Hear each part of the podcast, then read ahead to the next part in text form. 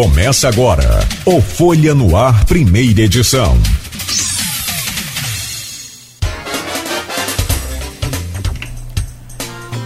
Segunda-feira, 27 de setembro de 2021. Está começando agora pela Folha FM 98,3, emissora do grupo Folha da Manhã.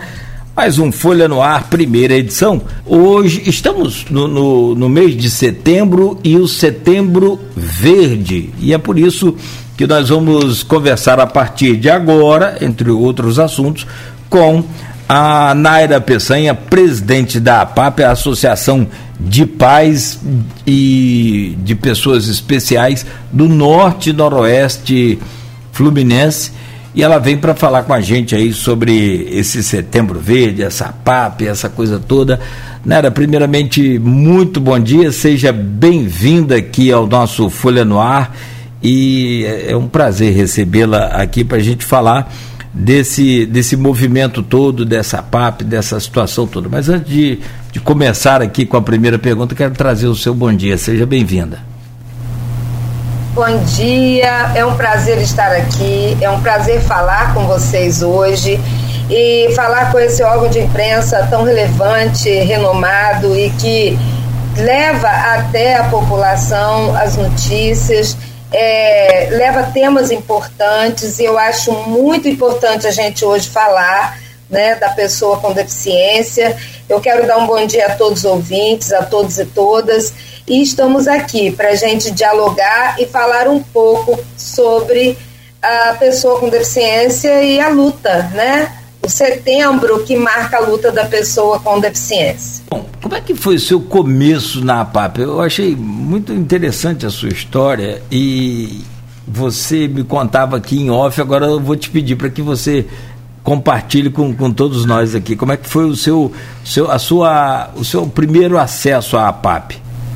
Então, a APAP, é, quando eu soube da APAP, foi quando eu necessitei que minha filha fosse para um atendimento é, mais voltado para o lúdico, um atendimento diferenciado, porque ela, ela estudava numa escola renomada de campus e ela era ela é uma PC bem complexa a situação dela, mas ela é, conviveu numa escola durante muitos anos e aí quando mudou a direção dessa escola ela não pôde permanecer a visão do novo gestor não era inclusiva. E aí ela não pôde permanecer. E eu tive que buscar uma instituição para acolhê-la. Foi quando eu busquei a PAP e eu cheguei na PAP, a PAP estava fechando, é uma história longa, mas nós ali nos colocamos ali para colaborar com a instituição e começamos a trabalhar e a instituição abriu as portas para minha filha e nós começamos uma história ali desde 2009, quando eu cheguei com a minha filha. E 2010 eu fui para a presidência da instituição. Você vê como é que são as coisas, né? Agora, nesse tempo aí, já que você deu essa informação, não existia ainda, porque hoje é, é lei no, no país a, o ensino inclusivo.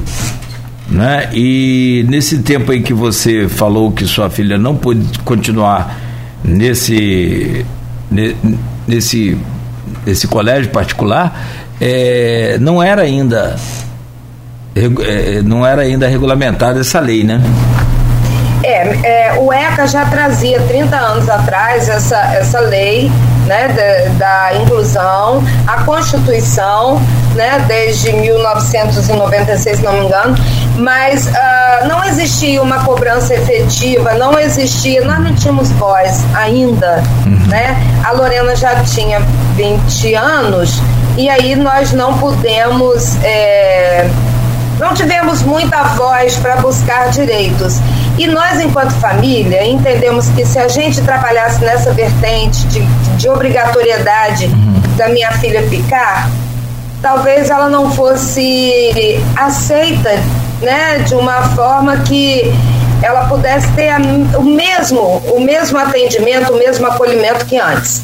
Então, nós preferimos buscar uma instituição que poderia ter esse olhar inclusivo de cuidar dela, né, que não que também seria importante para a vida dela. Não, excelente, muito bem pensado, né? É, ter aquela coisa assim por, por obrigação é terrível. Né? Sim, isso não é, não é bom poderia, poderia afetar a vida dela é. negativamente. Ah, né? não tenha dúvida, não tenha dúvida. Já com, com todo amor, com todo acolhimento, né? A gente sabe que ainda está longe do ideal, imagina você ser né, imposto daquilo. Agora, fala... excluída, né? Sim, sim.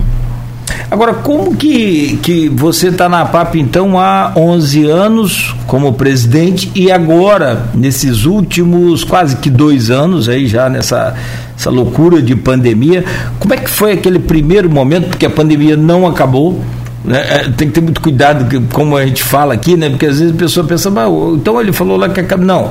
Eu, naquele momento mais restritivo, onde inclusive tivemos aí dois ou três, dois lockdowns no governo do, do, do, do Rafael, quando era prefeito, e depois mais um no, no governo Vladimir. Então, é, foram momentos assim muito tensos. E, e, de que forma esse momento restritivo atingiu aí o atendimento ou os atendimentos da, da APAP? É, desde a declaração de calamidade pública, que para nós foi assim é, uma, um desafio, né? E o, o, decreto municipal, em março né, de 2020, nós tivemos que refletir e repensar sobre tudo. Tínhamos um público altamente de alta complexidade no que diz respeito à deficiência com autistas, deficiente mental, neuropatas, o que fazer? Se esse público necessita de estímulo, como nós iríamos nos reinventar para atender bem, para cuidar dessas pessoas? E aí nós tivemos que começar a trabalhar e a repensar e a refletir e criar estratégias e um novo planejamento. Foi logo que saiu o decreto municipal, a nossa equipe se reuniu e nós entendemos que os atendimentos eram essenciais pela complexidade do nosso público, então começamos a, a ter uma nova agenda na instituição. É, nós atendimos no coletivo, muito encontros com família de orientação, porque a nossa, a nossa visão está na matricidade familiar. E aí nós tivemos que mudar tudo isso. Como mudar tudo isso? Trabalhar com a incerteza das famílias, trabalhar com o medo né, do desconhecido, como nós iríamos é, conseguir fazer com que esse público continuasse evoluindo, tendo a sua, os seus direitos garantidos. Então não foi fácil. Nós tivemos que criar um protocolo interno, né, pelo nosso atendimento essencial, onde a equipe se manifestou um relatório de que a ruptura acarretaria danos irreversíveis, então nós tivemos que nos reinventar e replanejar. E criamos o atendimento remoto, criamos e continuamos com o presencial reduzido, com todo o protocolo da OMS. Tivemos um técnico de segurança do trabalho para orientar a equipe quanto à prevenção, né, o, o uso das EPIs, foram encontros, reuniões e treinamento e assim nós começamos o atendimento, quando começamos de forma diferente o atendimento a partir do dia 13 de maio. Não paramos em tempo algum. E começamos uma novidade, que foi o home office, né? O entrar na casa das famílias, cuidar delas, levar atividades interessantes que cativasse essa família e que cativasse essa criança para o desenvolvimento dela. Foi um desafio, mas foi muito importante porque nós tivemos um resultado excelente quanto ao, fortalecimento de vínculo. Essas famílias que achavam que elas não tinham a capacidade de, de estimular seus filhos, elas, pela necessidade, elas começaram a se reinventar. Então, a maior complexidade do público ficou em atendimento presencial, agendado de hora em hora, com, com um espaço de 10 minutos para higienização do ambiente onde eles estavam e também com o maior cuidado de não haver é, pessoas circulando dentro da instituição, somente os usuários, os pais passaram a esperar, ficar na sala de espera, então foram vários protocolos. E aí nós é, potencializamos o remoto para todos e foi um sucesso. E não tivemos assim casos, é, um, um, número relevante de casos que se agravaram. Pelo contrário, nós tivemos alguns casos que logo nós acolhemos, né, fizemos visita domiciliar com todo aparato profissional e trouxemos essa família de volta, dando maior segurança a ela, para que ela pudesse ser atendida no presencial, para que esse, essa questão dessa criança, onde apareceu uma regressão, desregulação de comportamento. Então, nós podemos é, estar perto e cuidar dessas famílias. É, eu, eu, acho que eu vou até reformular aqui uma pergunta que me veio agora, é, que seria a seguinte: quais os prejuízos que a pandemia causou a, aos usuários da APAP e a APAP? Eu, eu, eu vou reformular, eu vou falar como depois da sua apresentação aí, e o que me, me, empolga muito e eu acho muito bacana é que me parece ter sido é, também tido um efeito contrário à questão de prejuízo. Né? E aí eu reformulo quais foram os benefícios, se é que eu posso afirmar isso, que pandemia não traz benefício para ninguém, mas quais foram os benefícios colhidos mediante a esses obstáculos que você citou? Sim, nós, é, em meio ao caos, nós pudemos observar grandes mudanças, principalmente nas famílias, porque na a instituição e nos programas no qual a instituição atua, né, ela, ele tem uma visão de, da matricidade familiar, de trazer essa família, promover para ela é, o, o, cuidado, né, para que minimize a sua tarefa do cuidar, porque as diferenças elas estão em cada pessoa e também umas trazendo consigo uma singularidade de maior complexidade. Então é importante que essa família reconheça o seu filho, que ela aprenda a cuidar dele, que ela seja uma família que construa a sua vida, é, mesmo trazendo um filho com, é, no seu seio familiar. E nós tínhamos muitas dificuldades com relação a a essa família exer, executar em casa as atividades com seus filhos, deixando só a cargo da instituição. E a gente sempre colocou para eles a importância deles buscarem esse desafio de aprender a cuidar de forma diferente, estimulando, é, inserindo novos alimentos para aqueles seletivos. E muito importante, o que aconteceu? essas famílias perceberam que era o momento delas se reinventarem a partir das orientações. Então não foi difícil.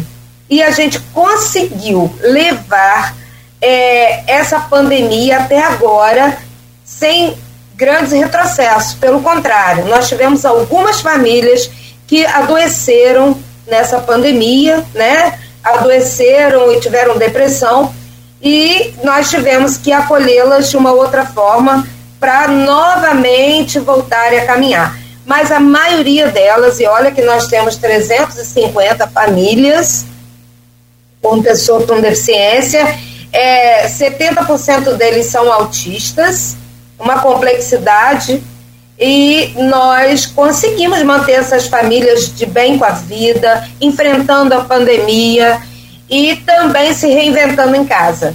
E o mais bonito no home office, né, entrar na casa dessas famílias, for, foram elas abrirem as suas portas na telinha com a gente e desenvolver atividades. Isso não ficava só no cuidador, que é a mãe geralmente, né?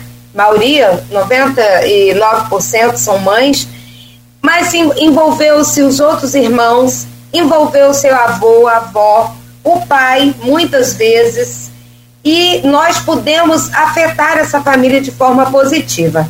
E essa criança recebeu os estímulos necessários, mesmo em confinamento. E isso foi relevante. Essa é uma, esse é um, um, uma das coisas que a pandemia nos trouxe de importante. Parece Sinaira, mas pandemia em meio ao caos, você, você falar sobre isso, vínculo, mas houve.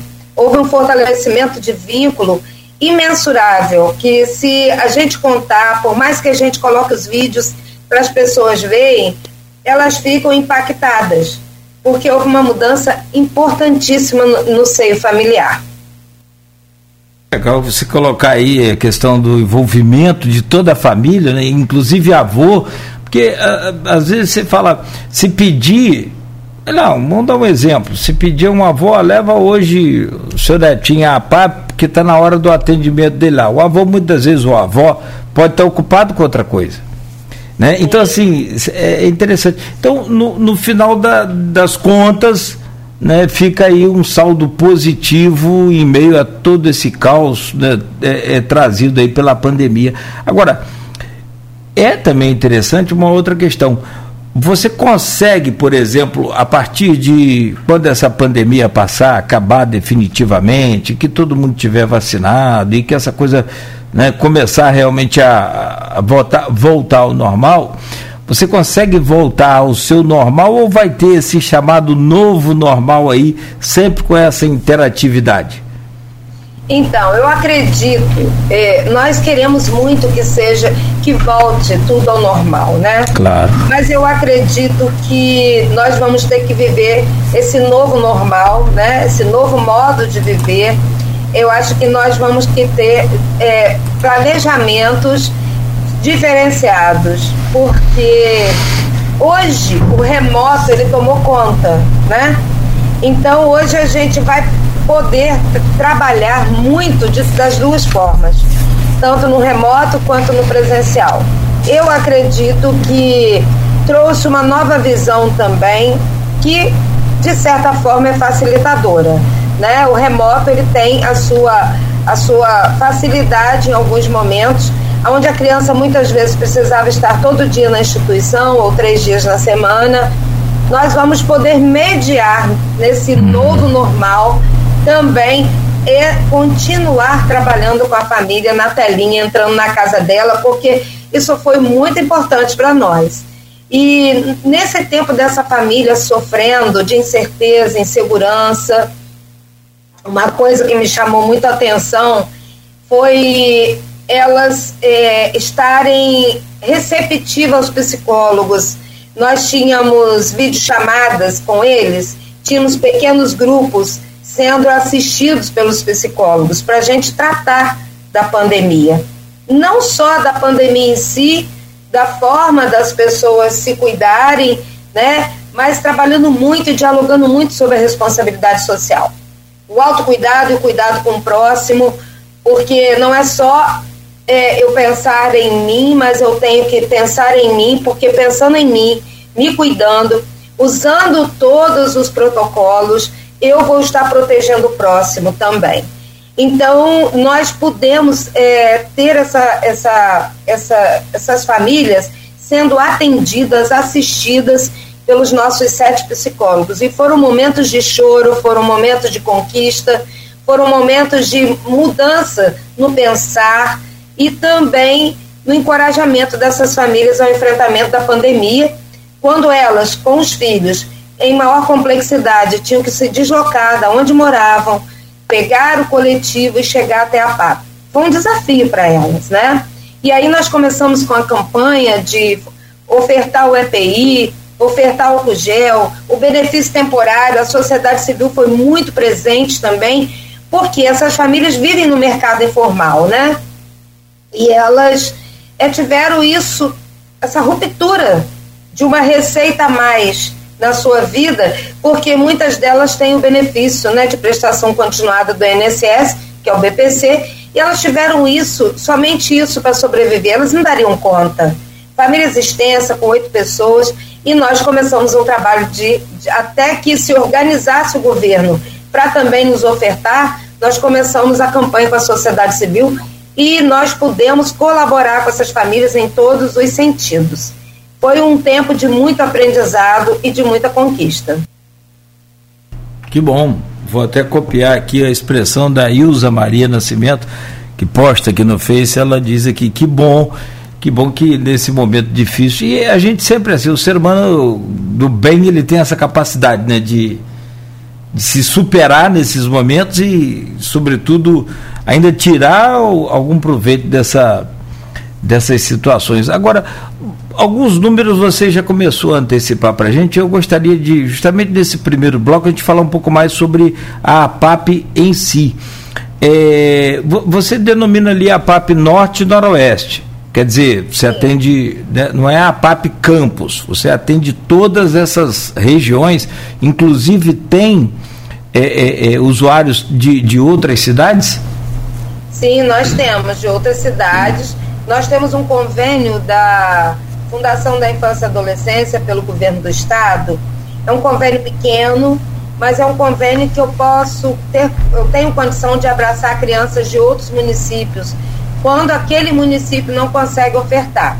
E geralmente esse convênio ele, ele, ele acolhe crianças com transtorno do TEA, o autismo, né? Que é uma referência nossa em Campos, e aí a gente oportuniza é, essas famílias de outros municípios trazerem seus filhos. Nós temos crianças de Quissamã, Cardoso Moreira, Italva, é, São João da Barra, São Francisco, são Fidélis. Ó, oh, legal. Bacana. E agora com atendimento online, né? E, e presencial também. E você também revelou já anteriormente que dessas crianças, 70% são casos de autismo, é, autistas, né? É, me conta aqui, quais são os serviços que a PAP, você também falou que são sete psicólogos que trabalham com você. Quais são os serviços e, e segmentos que são atendidos aí pela, pela PAP Norte e Noroeste, então? Então, nós temos a parceria com o município de Campos, que é uma parceria forte, é, correlacionado a, a pessoas com deficiências, né, pela Secretaria de Assistência. Temos pelo Conselho da Criança, o CMPDCA também, um projeto muito interessante para autismo. E temos o, a parceria com a Secretaria de Saúde, porque ela entra como integralidade desse atendimento. Né? É muito importante essa articulação do SUS e SUAS. E nós temos, então, centrado no mesmo lugar, vários serviços, que vão desde o serviço social, né, que, é o, que é o eixo da, da política né, socioassistencial, onde ele a, ah, recebe essa família, faz a escuta qualificada, realiza o diagnóstico socioeconômico e daí por diante, a partir dessa necessidade dessa família, toda a equipe entra para fazer a anamnese e avaliação para que a gente trace o plano de atendimento. E na equipe nós temos é, psicólogos, temos pedagogos, musicoterapeuta, música, é, arte terapia, nós temos é, neuropsicólogo e temos na saúde fonoaudiólogos, fisioterapeuta, médico, enfermagem, que a enfermagem agora nesse momento de pandemia, ela tem sido fundamental na instituição para o protocolo e para o, o monitoramento das pessoas com síndrome gripal ou Covid. Sim, né? Sim. Esse contato, esse monitoramento, essa visita, essa orientação então, nós não tivemos nenhuma perda de nenhum usuário e nem familiar direto por Covid. É, temos tido um resultado excelente. Temos duas enfermeiras que são, estão sendo assim muito importantes nesse processo. Temos educação física também na instituição. Então, é uma equipe transdisciplinar. Né, com atividades lúdicas e intervenções direcionadas pela saúde. Deve ser uma, uma coisa é, é, é assim, a gente tentando imaginar aqui, deve ser é, é tipo assim, Fórmula 1, né? A mil por hora o seu dia, né? Sim. Nossa. É, sim, porque essa família chega na instituição com várias demandas. E nós ali escutamos, traçamos plano de atendimento, mas essa família também precisa da rede de apoio, né? Que são os equipamentos do governo. Então, nós vamos articulando esse fluxo com, com o governo vamos cuidando dessas pessoas, trabalhando a gratuidade de passagem né, pelo MTT, trabalhando uh, também consultas com os especialistas, que são psiquiatras, neurologistas, que também são da rede, trabalhando vários serviços da rede para que essa família ela esteja na condição de cuidar do seu filho sem, uma, sem um alto grau de estresse. Legal. Tem também uma, as parcerias, tem a, a chamada PPP, né, parceria público-privada. Eu acompanhava o Face da PAP e vi aqui uma ação muito bacana que é da Fundação, acho que é da Fundação CDL. Isso. Não é? Teve uma ação interessante. E são várias ações, são várias entidades e, e, inclusive empresas. Você pode citar, não há problema algum. E essa da, da Fundação CDL foi bem legal, né? Sim, nós temos vários parceiros. Temos a iniciativa privada junto da instituição, porque por maiores que sejam os convênios, por bons que sejam, por uma parceria que a gente tem sustentável hoje, o prefeito Vladimir, quando chegou, ele, te, ele manteve e deu assim uma condição da gente trabalhar, e mais a gente precisa da iniciativa privada, porque não é o suficiente e a gente precisa de atendimentos e socorrer as famílias em muitas situações. Então, nós temos vários parceiros da iniciativa privada e o CDL ele foi numa parceria para atender as famílias, para levar para elas recursos para gerar renda familiar. Né? Então, ela esteve na instituição fazendo a oficina é, com argila né, para construção de peças artesanais, para essas mães poderem construir e vender. Né? Isso é uma forma de renda. E aí foi a amostragem e agora aqueles que desejarem fazer o curso, eles vão poder fazer a inscrição e também ser assistidos também lá na Fundação CDL com os cursos para geração de renda. Perfeito, perfeito. Bom, eu preciso fazer um intervalo aqui, Nara, mas a gente segue conversando. Próximo bloco a gente vai falar de um tema muito, muito, muito importante, né? E, a gente já chegou a tocar no assunto aqui até de forma pessoal, no seu caso, que é a, o ensino inclusivo, que é lei no Brasil, é, é, é obrigatório e de todas as polêmicas criadas aí, inclusive nos últimos dias também, e as consequências dessa, dessa polêmica, dessas falas, porque na verdade você tem um, uma, um contexto muito grande envolvido nisso, né, que são os familiares, os amigos, então né, não é assim uma, uma coisa muito simples de, de, de, de você dar uma, um depoimento e ficar por isso mesmo. Você está afetando aí milhares e milhares de pessoas. Então, a gente volta a falar sobre isso. Acho que sobre a PAP, se você quiser abordar alguma coisa a mais, fique à vontade. Tem muito. As ações são imensas. Eu acompanho vocês lá no, no Face, então a coisa é, é um assim muito muito dinâmica, né? Muito viva. Que bom por isso. Então, fique à vontade aí, durante o programa você pode me interromper aqui, não, não tenha dúvida. E agradecer também aos parceiros, que não tenha dúvida, são né, a, a, forma de você conseguir né, tocar essa instituição com, com tanta eficiência. programa de hoje recebendo a Naira Peçanha, presidente da APAP, a Associação de Pais de Pessoas Especiais do Norte e Noroeste Fluminense. E neste bloco, a gente separou aqui o assunto do, do, do ensino inclusivo. Na verdade, ensino, a PAP não é escola, né? mas a, até a própria Naira é professora e ela já narrou para a gente aqui né, um, um, fato de uma exclusão né, pessoal né, com, a, com a sua filha e, e é, são decisões assim milimetricamente calculadas para que a, pessoa que é atendida principalmente não seja afetada e aí consequentemente toda a família.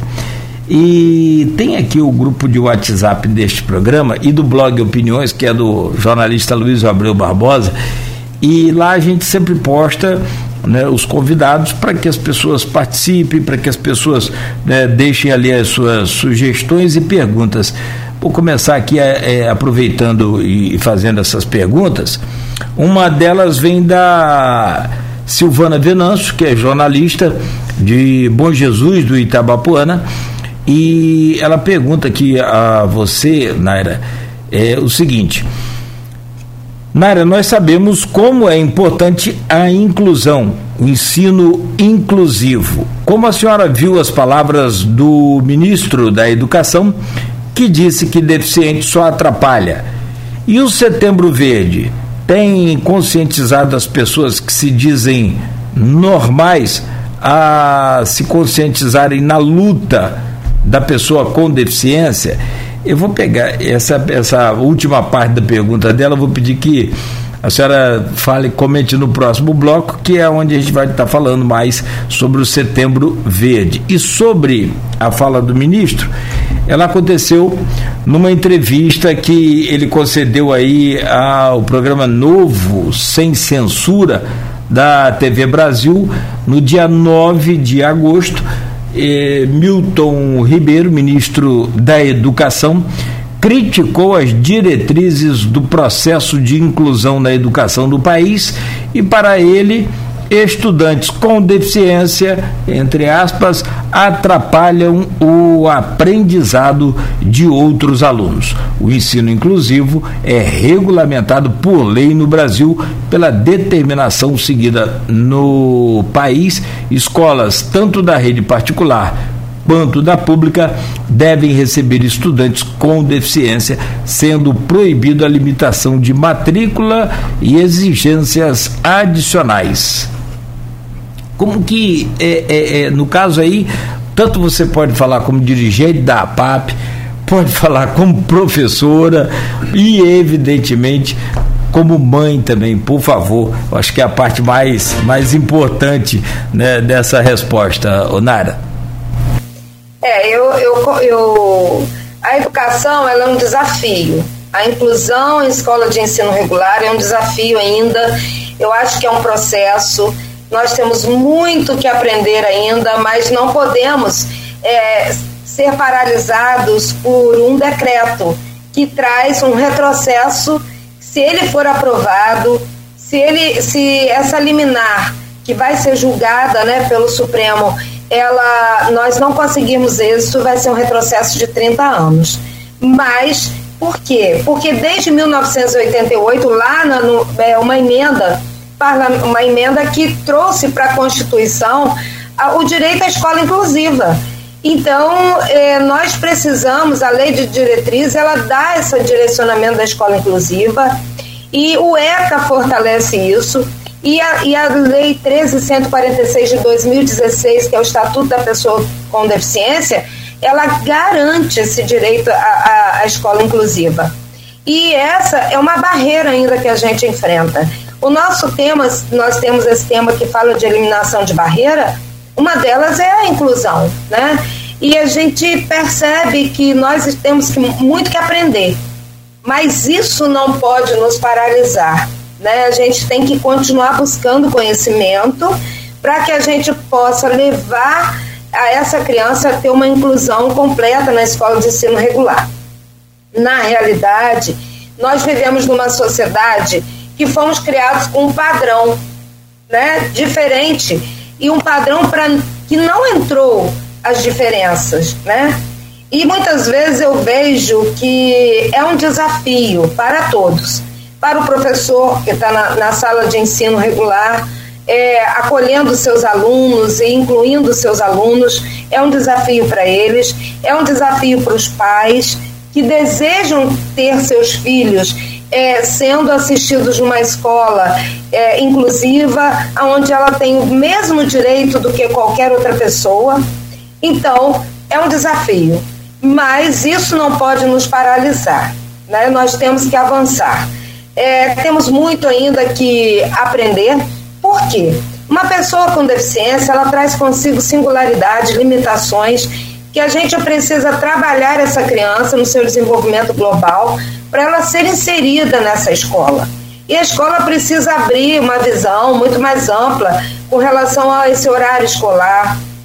Ele pode ser é, menor do que os outros, porque a criança com deficiência muitas vezes ela traz consigo limites para estar na escola. Ela é uma criança que ela não consegue sentar-se numa cadeira escolar. Ela pode ser ensinada no chão ela pode ser ensinada em tatames, ela pode estar aprendendo é, até dentro de uma cabaninha dentro da sala de aula. Então são, são várias estratégias que a, que a criança com deficiência ela pode ter dentro de uma sala de aula e que nós precisamos estudar para aprender incluí-la ali e garantir esse direito que está previsto na Constituição e na Lei 1346, que é, que é o Estatuto da Pessoa com Deficiência. E aí, como fazer isso? O profissional ele foi, uh, ele foi é, para o banco escolar, para a universidade, para tratar de pessoas típicas e não atípicas. Hoje precisa se repensar desde a universidade, aonde esse profissional decide a ser um profissional de educação, que nós precisamos trabalhar a inclusão desde lá, desde dentro do seio familiar também. Então, começamos pela exclusão da sociedade, é uma sociedade que foi feita com padrão para ter só pessoas é, sem deficiência circulando nela e vivendo no meio social. Isso já é um fato. Depois nós temos o desafio desse profissional de educação que não teve um preparo na universidade para receber essa pessoa com limitação. Mas isso não impede de se reinventar.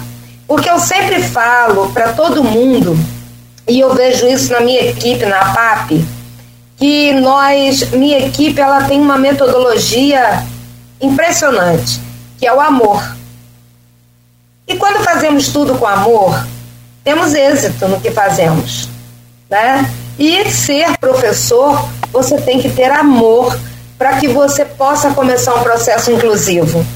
E nós vamos lutar, enquanto tivermos voz, lutar para que esse decreto ele não prossiga e para que o STF possa julgar de forma digna é, a inclusão, que nós permaneçamos o que está previsto lá desde 1998 e também no Estatuto da Pessoa com Deficiência. Olha, eu sempre. É, o que vale aqui é a sua opinião, o que vale aqui nesse programa é, é a sua colocação, são as suas colocações, mas eu, eu peço licença só para colocar é, o meu pensamento com relação a essa questão de educação.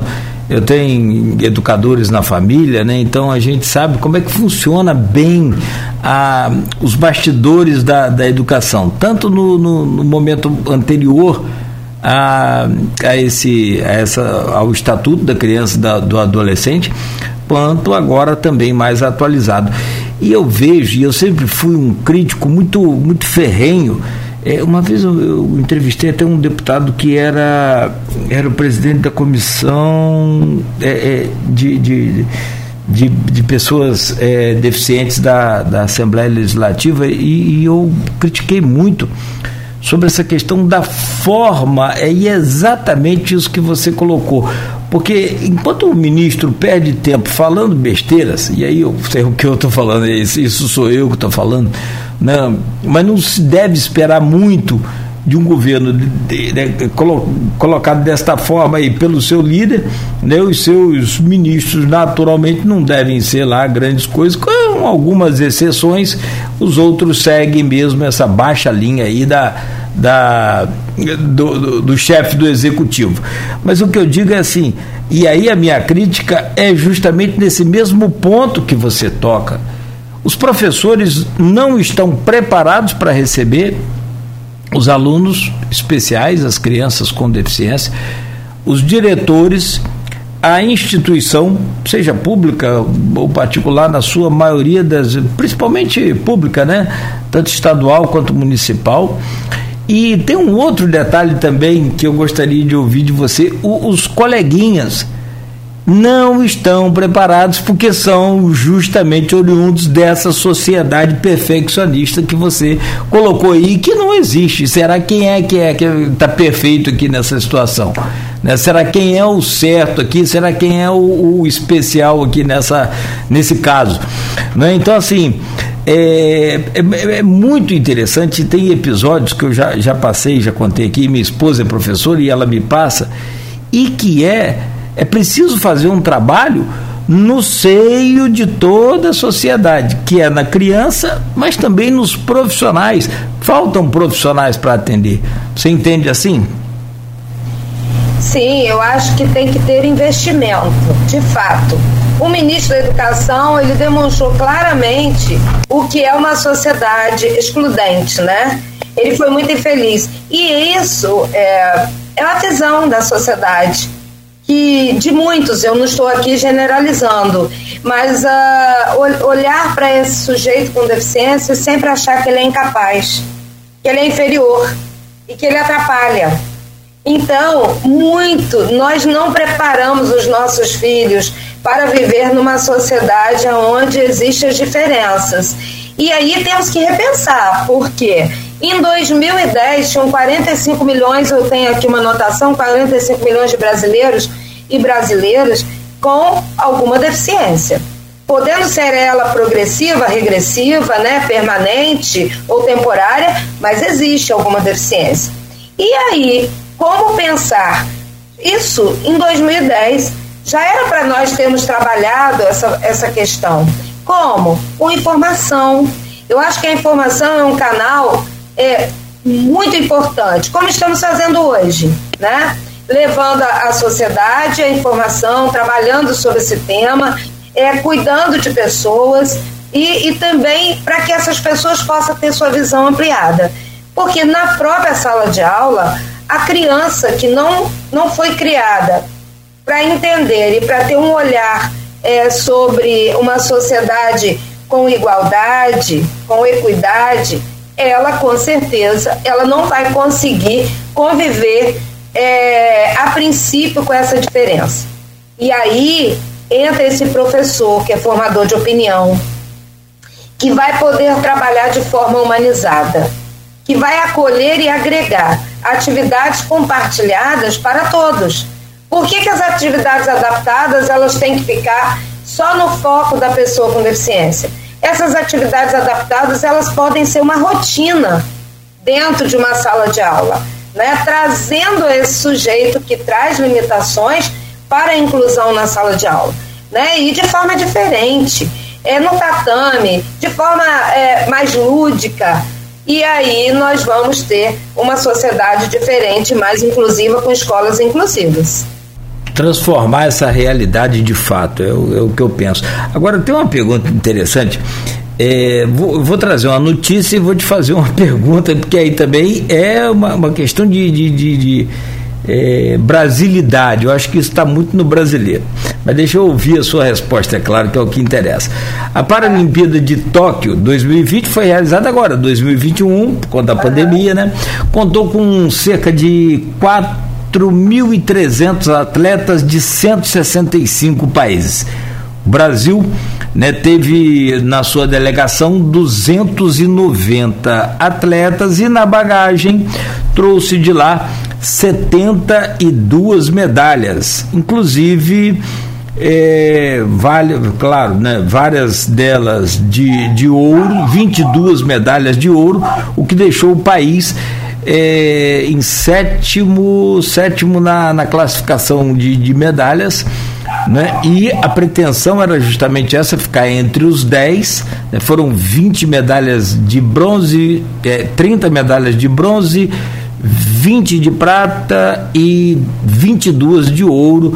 Temos ouro na natação, ouro em vários esportes e surgiram né, e novos assim heróis aí ontem eu inclusive assisti o esporte espetacular vendo o Gabrielzinho, fantástico, fantástico, fantástico, espetacular. Aí eu te pergunto, com tanta coisa contra, depois de um depoimento desse de um ministro, e isso se faz aí, como você falou, que é meio que um retrato da, da, da sociedade, não todos, é claro, é evidente, né? não podemos generalizar, pelo amor de Deus. Mas assim, com tanta coisa contra, como é que o Brasil consegue ser na prática, um dos melhores países no que diz respeito ao, ao potencial é, dos atletas e na realidade aqui, por exemplo, em campo, você não consegue andar numa cadeira de roda nas calçadas. Primeiro que tem um poste na frente das do, do, do, no meio das calçadas. É, se for deficiente visual, já era. Você está completamente. Eu tenho vários amigos, a situação é muito difícil. Como é que da onde é que sai essa superação toda? Então, é, nós temos é, foi um resultado excelente. Eu vejo que para nós isso é um sinalizador positivo, né? De que nós temos hoje no esporte uma, uma, um investimento para a pessoa com deficiência.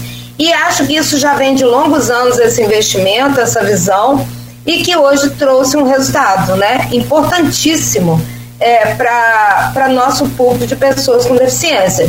É, eu sei que nós temos todas essas dificuldades. Não é só campos, acho que isso é uma coisa geral, que não foi pensado numa cidade né, é, com mobilidade para que essas pessoas cadeirantes ou qualquer outra pessoa que tenha deficiência, ou o deficiente visual que precisa usar né, a, a bengala e não foi pensado. Eu acho que está na hora de começarmos a repensar. Eu acho que mudar toda uma estrutura né, de uma cidade é complicado, mas você tem que começar a, a fazer garantir as leis. Quando você vai construir um prédio, quando você vai mudar uma calçada, eu acho que isso já precisa ser repensado, isso precisa estar dentro lá da, da, da discriminação dessa obra, porque precisa haver neste, nesta obra é, a garantia dessa, dessa calçada com sinalização, com rampa, é, esse prédio com rampa. Nós temos hoje uma, uma, uma. Em todo lugar que a gente vai, a gente vê a dificuldade que o deficiente físico passa para estar tendo acesso né, a, a, a, lugares públicos. Então, eu acho que é uma visão que precisa começar a ser implantada, uma nova visão, uma mudança. E isso não, mas isso também não pode nos paralisar, como foi as Olimpíadas, como foi o resultado das Olimpíadas. Em meio a tanta limitação, em meio a tantas barreiras, nós tivemos esse resultado excelente no Brasil. Eu, eu fiquei encantada com o resultado do país, porque demonstra que o país está mudando o seu olhar. Eu não digo nem governo, mas eu digo pessoas. Eu digo é, pessoas que estão na frente aí do esporte, elas estão começando a fazer a diferença na nossa nação. É, tem uma, uma participação também, por exemplo, em Campos, né, do, do Rafael Twin, que foi secretário de, de esporte, presidente da Fundação Municipal de Esportes em Campos, e ele investiu muito nessa questão de, de atletas né, é, deficientes e que na verdade são extremamente eficientes, nem se chama deficientes mais, né, mas com deficiência. E hoje, por conta de né, motivos políticos, a UENF adotou esse projeto né, do, do, do Rafael e vale aí que eu quero citar é o exemplo da UENF. E que outras entidades, outros órgãos podem fazer também. Não precisa ficar esperando, o que você falou, não precisa ficar esperando aí a política só acontecer. Né? Quer ver, tem um outro exemplo também sobre essa questão do ensino inclusivo, e eu volto à questão dessa inclusão, dessa superação, que é o exemplo da, da jovem Paola, é, Paula Rangel de Brito, de 21 anos, né? Ela tem PC desde nova, foi diagnosticada com paralisia cerebral e recentemente fez aí, sabe, deu aqui, eu fico arrepiado. Deu um exemplo fantástico para todos nós que nos consideramos normais. Ela foi aprovada pelo curso de psicologia da Universidade Federal Fluminense. Olha, e aí vem a sua avaliação. Qual a importância de fato dessa inclusão? Sim, sim. E em meio a, a, essa, a essa educação ainda, de certa forma, excludente e todas essas barreiras, Paola é uma, é uma vencedora, Paola se mostrou e, e, e, prosseguiu. Nós temos vários, vários, vários profissionais hoje atuando no mercado de trabalho que têm deficiência, né? como deficiência visual, pessoas ocupando espaços importantes né? deficiência física, pessoas ocupando espaços importantes, autistas, e isso é, eu atribuo isso a uma força de vontade dessa família. É uma forma da família conseguir passar pelas barreiras e levar o seu filho, orientar, ter esse suporte familiar. Eu acho isso fundamental. Perfeito. Eu Bom, acho que hum. isso demonstra que se nós potencializarmos a inclusão, nós vamos ter uma sociedade inclusiva e com resultados excelentes, com pessoas que têm potencial para prosseguir, têm potencial para avançar e nós precisamos repensar isso é, e, e, ver que, em meio à exclusão, existem pessoas que estão ocupando espaços importantes na sociedade. É, então, não. Precisamos pensar por que essa população hoje é tida como minoria. Será que exatamente hoje ela é uma minoria? Nós não temos o, o, o próximo censo do IBGE, eu acho que ele vai trazer resultados é, significativos com relação a isso, para se repensar numa nova sociedade. Porque lá atrás, 24% da população brasileira, né, um quarto, mas nós estamos cada vez mais, nós que estamos na ponta ali, na instituição, recebendo pessoas, recebendo pessoas pedindo vaga, a gente tem visto um crescimento de pessoas com deficiência. Então tem que se repensar nessa nova sociedade, né? E as pessoas têm que parar de colocar barreiras para que essa pessoa com deficiência prossiga e, e buscar ter um novo olhar, um novo olhar, porque a sociedade hoje ela vai ser composta, eu acho, de muito mais pessoas com deficiência. Então nós precisamos potencializar a inclusão como um todo e principalmente também essa inclusão escolar né, que ela vai fazer a diferença de profissionais numa nova sociedade. Precisamos pensar no futuro. É, e o futuro é agora, é hoje. A realidade, né, a realidade está aí. Começar a praticar agora, né? É, o exemplo das Olimpíadas, eu penso que são os, os exemplos, né? Os que nós trouxemos para o Brasil, mas de uma forma em geral, são 4.300 atletas né? do mundo inteiro, de 165 países, então é preciso se fazer algo para ontem.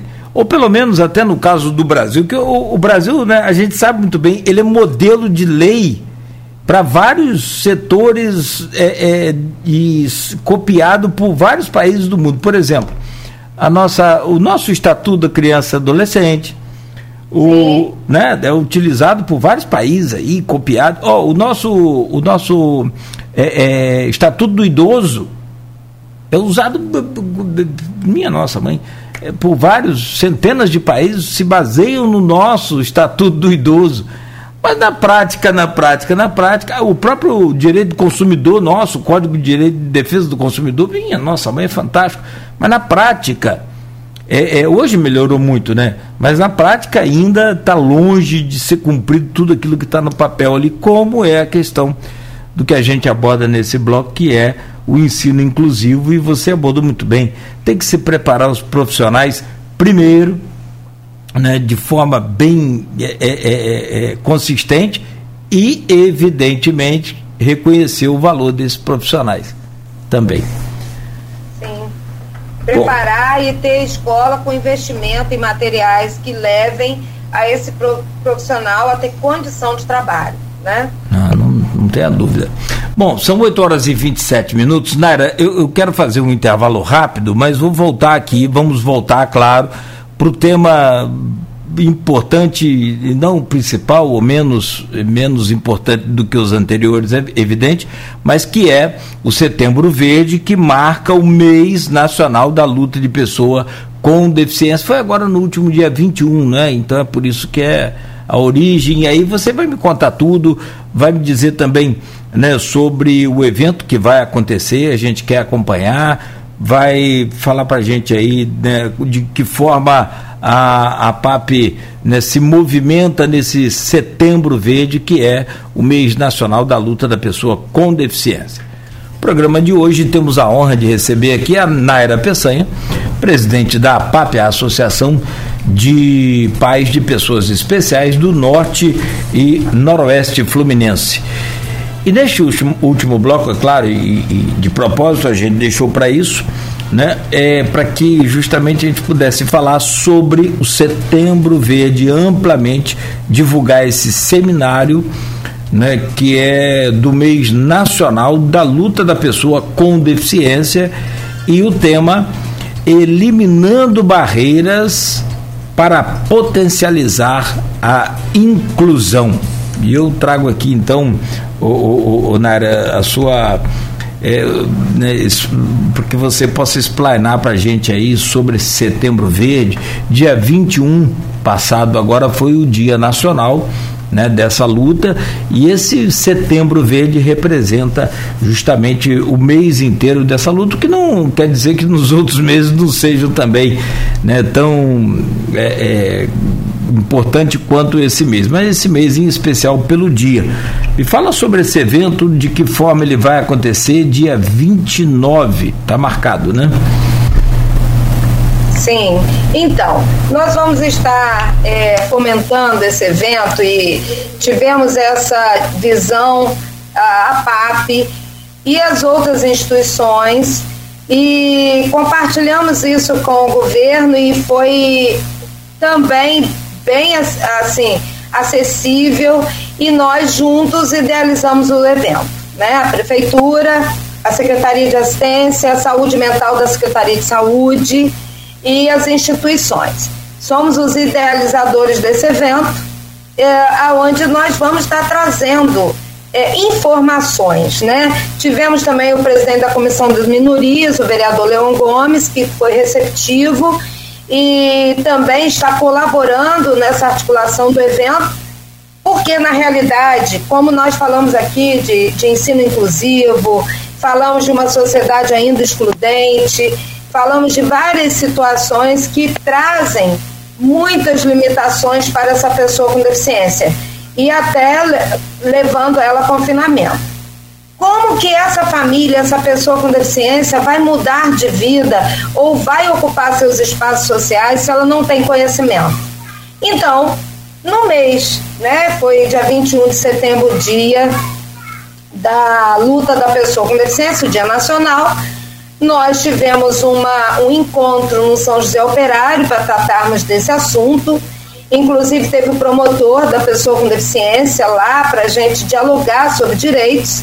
E, e nós vamos fazer um evento mais amplo no Trianon para levar para os usuários, para as equipes que trabalham com pessoas com deficiência, para profissionais da educação maior conhecimento sobre uh, a pessoa com deficiência e seus direitos. E como essas famílias vão buscar direitos se elas não têm conhecimento. Então o evento ele tem um foco muito importante. Ele além de ser presencial, né, com todo o protocolo, vai ser reduzido, respeitando o decreto municipal, nós vamos estar também uh, online nesse mesmo dia levando conhecimento para a sociedade, levando para a sociedade informações e também para esse público informações, aonde ele vai poder ter é, assumir esse protagonismo de buscar a inclusão para o seu filho e também lutar pelo outro, né? Que isso é muito importante. Nós, nosso público, nós precisamos entender que tudo aquilo que a gente aprende, todo o nosso conhecimento não pode acabar em nós mesmos. A gente tem que abençoar a vida do outro, semear na vida do outro. E esse seminário é isso, é, ele é fundamental. Nós vamos receber membros do Conselho Nacional dos Direitos da Pessoa com Deficiência, que é o Marco Castilho, um cara, uma pessoa excepcional que milita nessa, nessa área. Está terminando agora o mandato da sociedade civil, no qual ele faz parte. Então, ele vai estar representando essa sociedade civil porque os conselhos são dois anos.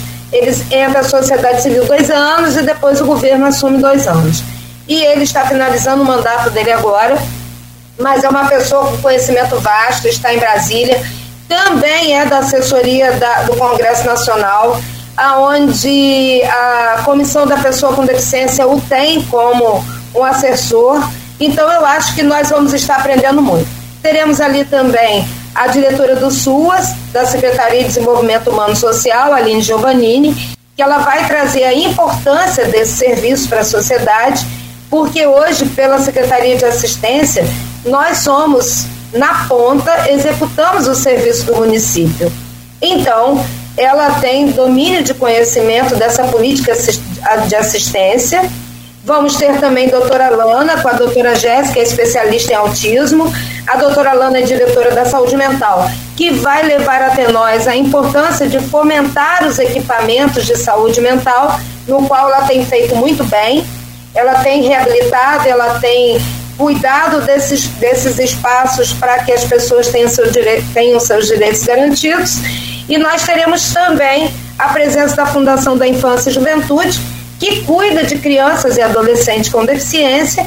Então, nós estaremos ali muito bem representados para dialogar, para procurar ampliar a garantia de direito da pessoa com deficiência e para discutirmos sobre educação, sobre eliminação de barreiras por quê? Nós temos, nós temos que enfrentar muitos enfrentamentos.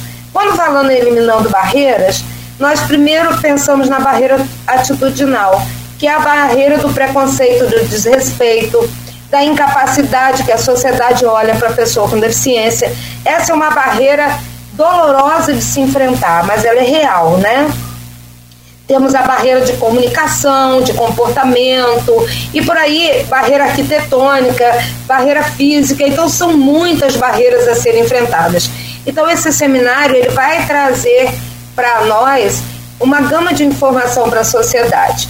Tanto aquela que tem filhos atípicos, como aquela que tem filhos típicos, e aquela que não tem filho. Porque o respeito é o que tem que ficar na sociedade o respeito e, e, e, e, também o comportamento dessa sociedade com relação à garantia de direitos, né? Sim, sim, sim. Ah, nessa questão arquitetônica aí também abre aqui um espaço para uma série de perguntas, inclusive, né, voltando aqui ao, ao grupo de WhatsApp do programa, tem duas delas relacionadas a essa questão e a gente fala sobre justamente isso aí também nesse setembro verde. Uma vem do nosso é, colega de profissão, o Arnaldo Garcia, e ele pergunta a você como está a evolução da acessibilidade das pessoas especiais nos mais variados aspectos. Né? E fala sobre todos os aspectos, inclusive o arquitetônico, que a Graça Joia Mota também pergunta aqui nesse mesmo grupo. Naira, é obrigatório que o restaurante e bares tenham banheiros adaptados para pessoas com deficiência? Se existe uma lei, ela é cumprida em campos? Então são perguntas aí relacionadas a essa questão arquitetônica que você pode também até adiantar para a gente aqui. Sim, é obrigatório. Todos os espaços sociais, eles devem, têm que ter banheiros com acessibilidade, eles têm que ter rampa, eles têm que ter o espaço é, é, todo, todo previsto para o deficiente visual, físico, para todas as pessoas que têm limitação, tanto física quanto visual. Né? E até mesmo auditiva também, né? É, o ideal é que onde nós chegássemos, seja numa, num shopping, seja numa, numa, numa clínica, seja no hospital, ali tivessem pessoas também que pudessem dialogar com o surdo, né? Hoje nós não temos nesses espaços pessoas que têm é, é, Libras, são tradutores de Libra, para entender um surdo. Então, ele sempre precisa de apoio do outro que o conhece melhor, né? E que sabe dialogar com ele. Então, são várias barreiras que precisam ser eliminadas, mas que nós precisamos lutar para que esses direitos possam ser garantidos. E nós estamos é, fomentando e buscando, vamos buscar junto à Câmara, as, as instituições, audiências públicas, que a gente discuta isso com todo o segmento. Né? Porque nós estamos falando do município, mas nós precisamos ver também que nós precisamos olhar para a nossa nação, para o nosso país, para o Estado, né? que essa, essa visão de barreira arquitetônica ela precisa ser discutida uh, no âmbito nacional. Né? Precisa haver investimento para os municípios mudarem, transformarem é, é, toda essa, essa questão urbana para que essas pessoas tenham acessibilidade. É obrigatório. Só que nós percebemos que se a gente vai a Brasília ou qualquer outro lugar, a gente vê que nem nos órgãos públicos isso é isso é realizado, de fato. apenas alguns. Né? Então, nós precisamos trabalhar essa consciência desde o, desde o parlamento, lá do Congresso Nacional, do Senado, e fazer valer essas leis às quais é, essa pessoa com deficiência tem direito. Você sabe uma coisa, eu estava pensando aqui agora, como que é impressionante. Né? Quem é, era para dar o exemplo, não dá, né? São os órgãos públicos, tanto municipais, estaduais, federais. É, agora veja bem você, eu, eu ando muito a pé procuro sempre andar mais a pé do que de, de carro, mas é humanamente impossível andar nas calçadas de campos. Seja no centro, nos bairros, seja onde for. Aqui no centro, com a reforma né, do centro histórico, é para quem não tem deficiência visual, para quem não tem nenhuma deficiência, até que ficou um pouco melhor. Mas para quem tem deficiência é ainda muito complicado. Mas eu não uso calçada. É, é, é difícil você usar as calçadas em campos, sendo a tal da considerada pessoa normal. Porque é humanamente impossível. Você não precisa citar nome de rua. Cada um faz a calçada no seu padrão. Não tem um, é uma loucura isso. Então eu fico imaginando essa, essa barreira toda que é preciso quebrar, que é preciso né, um dia inteiro de, de, de palestras e de um evento como esse. Aliás, falando do evento, Começa às 8 da manhã e vai ser no Trianon, no dia 29. É isso, Naira? Sim, sim, começa às 8, vai haver o credenciamento. Nós vamos ter no foyer do Trianon toda a rede de apoio do município de Campos e também do Estado. Nós vamos ter lá a presença da FIA, que trabalha com criança e adolescente. Inclusive, tem um projeto muito importante do da Fundação da Infância e Adolescência SOS Criança Desaparecida, eles vão estar lá, a FIA vai estar lá, o INSS vai estar lá, que vai, vai estar dando Legal. informação sobre a garantia de direito do benefício continuado, né? Porque muitos perdem seu direito e não tem, não sabem como recorrer ou não têm o seu direito é, garantido logo na primeira inserção, então isso precisa ser bem discutido. Teremos o IMTT da gratuidade de passagem, teremos a Fundação Leão 13 com o Vale Social, que é o direito de gratuidade para a pessoa circular por todo o estado. Teremos também ah, então, o CAPSI, teremos o CRDCA, teremos o CAOP, são várias frentes de rede de apoio de garantia de direito da pessoa com deficiência para os usuários é, estarem ali se informando, estarem ali dialogando para que elas possam é, ir a esses espaços para garantir seus direitos. Né? Essa rede da qual a gente articula, ela vai estar perto. Todos os órgãos do município, que é rede de apoio, e também um, é, o INSS, que é federal, e o do Estado, que é a FIA, fazendo esse trabalho de informação. E no, no, dentro do teatro nós vamos ter esse momento de mesa redonda. São dois momentos muito importantes. E nós vamos ter todos esses atores da política de proteção social especial, né? desde, desde a representação do Conselho Nacional dos Direitos da Pessoa com Deficiência, até as, as secretarias que potencializam esse serviço em campos e estarão dialogando conosco no teatro. Vai ter a mesa redonda, vai ser aberto para perguntas. E teremos um segundo momento à tarde, que nós também teremos a representação do Marco Castilho, né, do Conselho do Direito da Pessoa com Deficiência, e o promotor da pessoa com deficiência idoso, doutor Luiz Cláudio, promotor de justiça de Campos, né, que atua aqui no Ministério Público, também para a gente estar dialogando sobre direitos. Então vai ser um dia muito produtivo. E nós ainda temos vaga, está disponibilizado um link no SIDAC, é, onde as pessoas estão podendo acessar e fazer sua inscrição para participar desse momento que vai ser um marco na, na luta, da, da luta da pessoa com deficiência para que nós possamos eliminar muitas barreiras.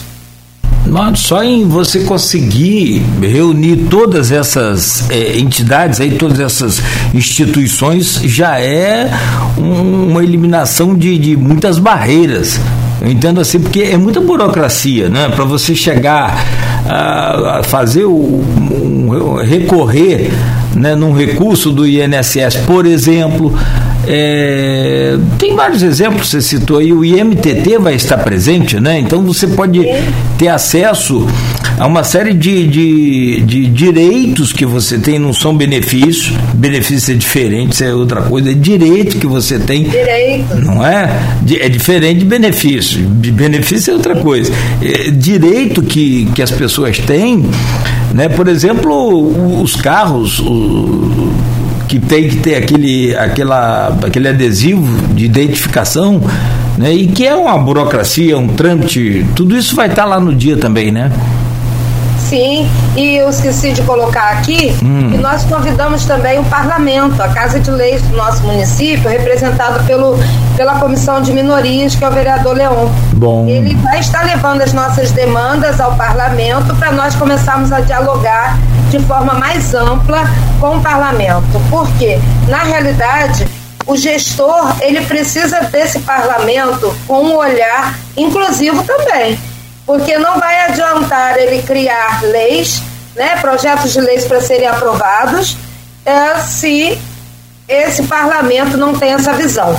Então, também é, convidamos o vereador Leon, que é o representante da Comissão das Minorias, para também estar dialogando com ele, para que ele leve todas as nossas demandas ao parlamento e que possam ser criadas leis em favor da pessoa com deficiência e suas famílias. Todo mundo pode participar, inclusive você falava também aqui no, no, no início do programa, durante o programa, para pessoas que não têm filhos ou não têm nenhum problema com deficiência na família, também deve participar. Aliás, isso é o principal, né? As barreiras são impostas por essas pessoas, né?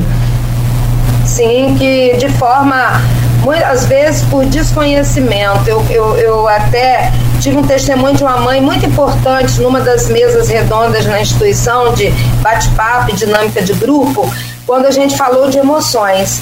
E ela citou uma coisa que me fez pensar. Pessoas fazem isso, têm essas atitudes por desconhecimento. Eu achei muito interessante da parte dela que ela teve um olhar muito, muito amplo e, e até um olhar de compaixão para as pessoas as quais agem é, de forma excludente com as pessoas com deficiência. E eu quero crer que o desconhecimento tem levado essa sociedade a ser excludente, né? Porque ela foi criada para viver um padrão no qual hoje ela vai ter que se reorganizar e, se, e, e adquirir conhecimento para que ela possa respeitar pessoas é, que não são diferentes de nenhuma outra e que têm seus direitos a ocupar todos os espaços sociais. Não tenha dúvida, acho que o caminho é por aí, né? Vídeo exemplo da Paola, por exemplo, né? Sim, sim. Nós temos uma psicóloga que vai estar participando pelo São José Operário, ela é deficiente visual. Uhum. Ela é uma mestre em conhecimento de política socioassistencial. Nós vamos ter a participação no segundo bloco, no segunda mesa redonda, dela também conosco. Cada instituição vai ter uma representação de psicólogo e assistente social e ela vai estar ali. Ela é uma superação, né? É uma pessoa inteligentíssima que desenvolve um excelente trabalho no São José Operário. E ela é uma deficiente visual. Ah, sim. Então, por isso não há barreiras. Há barreiras muitas vezes somos nós que precisamos trabalhar para que elas sejam eliminadas, né? Porque é possível que qualquer um possa, possa avançar e ser uma pessoa autônoma. Sim, não tenha dúvida. Eu acho que o caminho é justamente aí. O, o essa, essa barreira, esse aprisionamento está mais dentro do nosso cérebro Sim. Né, do que, se bem que a realidade é, ainda é muito distante do que a gente precisa ter. O evento confirmado, dia 29, começa às 8 horas da manhã. Todo mundo pode participar. Tem algum momento assim especial? Porque, pelo que eu entendi, vai ser um dia inteiro de ação, de, de várias ações, né? Sim. Teremos momentos especiais onde as bandas das instituições vão estar apresentando, né? Uhum. Nós teremos a, a, a PAP logo no início com os profissionais e os usuários, teremos a POI com o Coral de Libras, teremos a banda Apaixonei da Pai e teremos no encerramento também a banda do São José Operário, que são superações que precisam ser mostradas e elas vão levar para o público alegria, né? Alegria, vão levar para o público a esperança. E teremos essas apresentações também no teatro. Para ah. além de toda essa rede de apoio, sim, sim. De, nós ainda teremos é, talentos apresentando, ainda vamos participar de alguns momentos de show, né? Que vai nos levar a, a, a entender que é muito bonito investir nesse público e que é importante. E eles vão, eles ali vão estar passando uma mensagem de esperança para todos nós. Ah, não tenha dúvida. Essas, é, é, eu acho fantástico essas bandas aí são exemplos de, de, de superação assim extraordinário. Meu Deus do céu. Aqui, essa, por exemplo, o, o, da Apaixonei, né? Muito, Sim. muito, muito bacana. Do. Linda. Linda. Do São José Operário também, é fantástico. Eu conheço um pouco por vídeo, né? Que eu acompanho ali também, através do meu amigo Valdir, enfim, de todos que fazem parte ali desse São José Operário, muito, muito, muito bacana, são fantásticos. E que alegria que tem essas pessoas, né? Que coisa espetacular. Se eu fosse um deficiente visual, eu seria muito triste. Eu comento com eles, às vezes, né, com esses é, amigos que a gente tem e eles transmitem uma energia, uma, uma, uma positividade, uma esperança que às vezes a gente não consegue enxergar. Verdade. Verdade. Não é? E por isso é muito importante conviver com eles. É a humanização, é ver que eles são uma superação e que eles não desistem e nós podemos mudar a nossa vida, que às vezes colocamos a nossa força em tantas coisas inúteis é. e tendo pessoas com limitações vendo a vida de uma outra forma. Muito melhor do que a gente. Muito, muito, muito. Não tenho dúvida nenhuma em afirmar isso. Bom, minha querida Nara, que prazer poder recebê-la aqui, mesmo que distante, né? Não tem problema é, é, por conta da pandemia mas em breve a gente vai retornar com o presencial também, quando possível. A gente está seguindo, seguindo, muito rigorosamente essa regra aí. A gente não, não, não segue essa questão de é, protocolo só por, por mostrar aqui, tanto no, nas nossas páginas quanto no rádio também, ou na televisão, mas a gente segue justamente por é, acreditar na ciência. A gente também não, não assina embaixo de, de de protocolos que, que não funcionaram e que não tem cientificamente nenhuma comprovação de eficácia, como alguns medicamentos aí, como alguns é, é, fazem. A gente não segue isso, a gente segue rigorosamente o que a ciência determina e, sobretudo, o que está comprovado né, e que é sério e que coloca a vida das pessoas né, em, em risco e risco muito grande. Então, Quero né, desejar a você toda a sorte do mundo. É, dia 29, confirmando o evento, é aberto a toda a população, a quem tem né, os seus filhos assistidos por qualquer uma dessas instituições, a quem deseja ter o acesso, a quem quer colaborar, como eu falava aqui no começo do programa também, que muitas vezes a pessoa quer colaborar com dinheiro, é com quanto? Não, não é com quanto, às vezes é com tempo é um Sim. profissional de, né, que você pode convidar aí, fique à vontade aí para fazer as suas considerações finais, mas me considero aqui honrado demais com a sua presença hoje. Nossa, nós que agradecemos a instituição, eu aqui estou representando a FAP, eu quero uh, agradecer a todos vocês. É, na realidade, nós estamos fomentando esse evento porque tivemos parceiros também da iniciativa privada, né? O Teatro Trianon que cedeu seu espaço, e nós somos assim gratos a Deus porque nós tivemos essa sociedade, essa iniciativa privada para estar conosco fomentando esse momento tão importante. Quanto à pessoa com deficiência, qualquer pessoa, independente se elas estejam inseridas em alguma instituição, elas vão ter acesso à rede de apoio, à mostra de apoio no foyer do Trianon. Elas deverão levar o cartão de vacina, né, para estar lá. Elas deverão, elas, é, o, o, o quesito para entrar na mostra no foyer é estar com o cartão de vacina, né? Com a sua identificação. É, no teatro, para assistir todo o momento da mesa redonda e todo o diálogo que vai ser travado da luta da pessoa com deficiência, essa pessoa deverá fazer inscrição no link. Está disponibilizado 250, 200, 200 vagas para a sociedade como um todo. Na nossa página do Facebook, tem o link. Na página da PAP Campus, no Facebook, tem o link. Nós postamos lá ontem. As pessoas podem, através desse link, fazer suas inscrições. Tá bom? Eu não vou falar aqui do nosso parceiro de forma total, porque eu posso esquecer algum, não ser fidedigna com todos. Mas é, tá no nosso, tá na nossa página, tá na página das outras instituições, no nosso, no nosso folder tá lá todos os, estão lá todos os parceiros, né, que estão conosco potencializando esse evento. Tá ótimo. Sempre né, é importante sim reconhecer esse, essa participação da iniciativa privada também, que pode né, assim, quebrar também essas barreiras aí também. Olha, boa pode. sorte, é, não tenha dúvida, boa sorte para você e conte sempre aqui com o grupo Folha da Manhã, que você precisar, estamos aqui de portas abertas aí para todas essas instituições e a sua PAP. Eu digo sua porque eu sei que você se dedica aí, né, é, de forma é, quase que integral a essa instituição.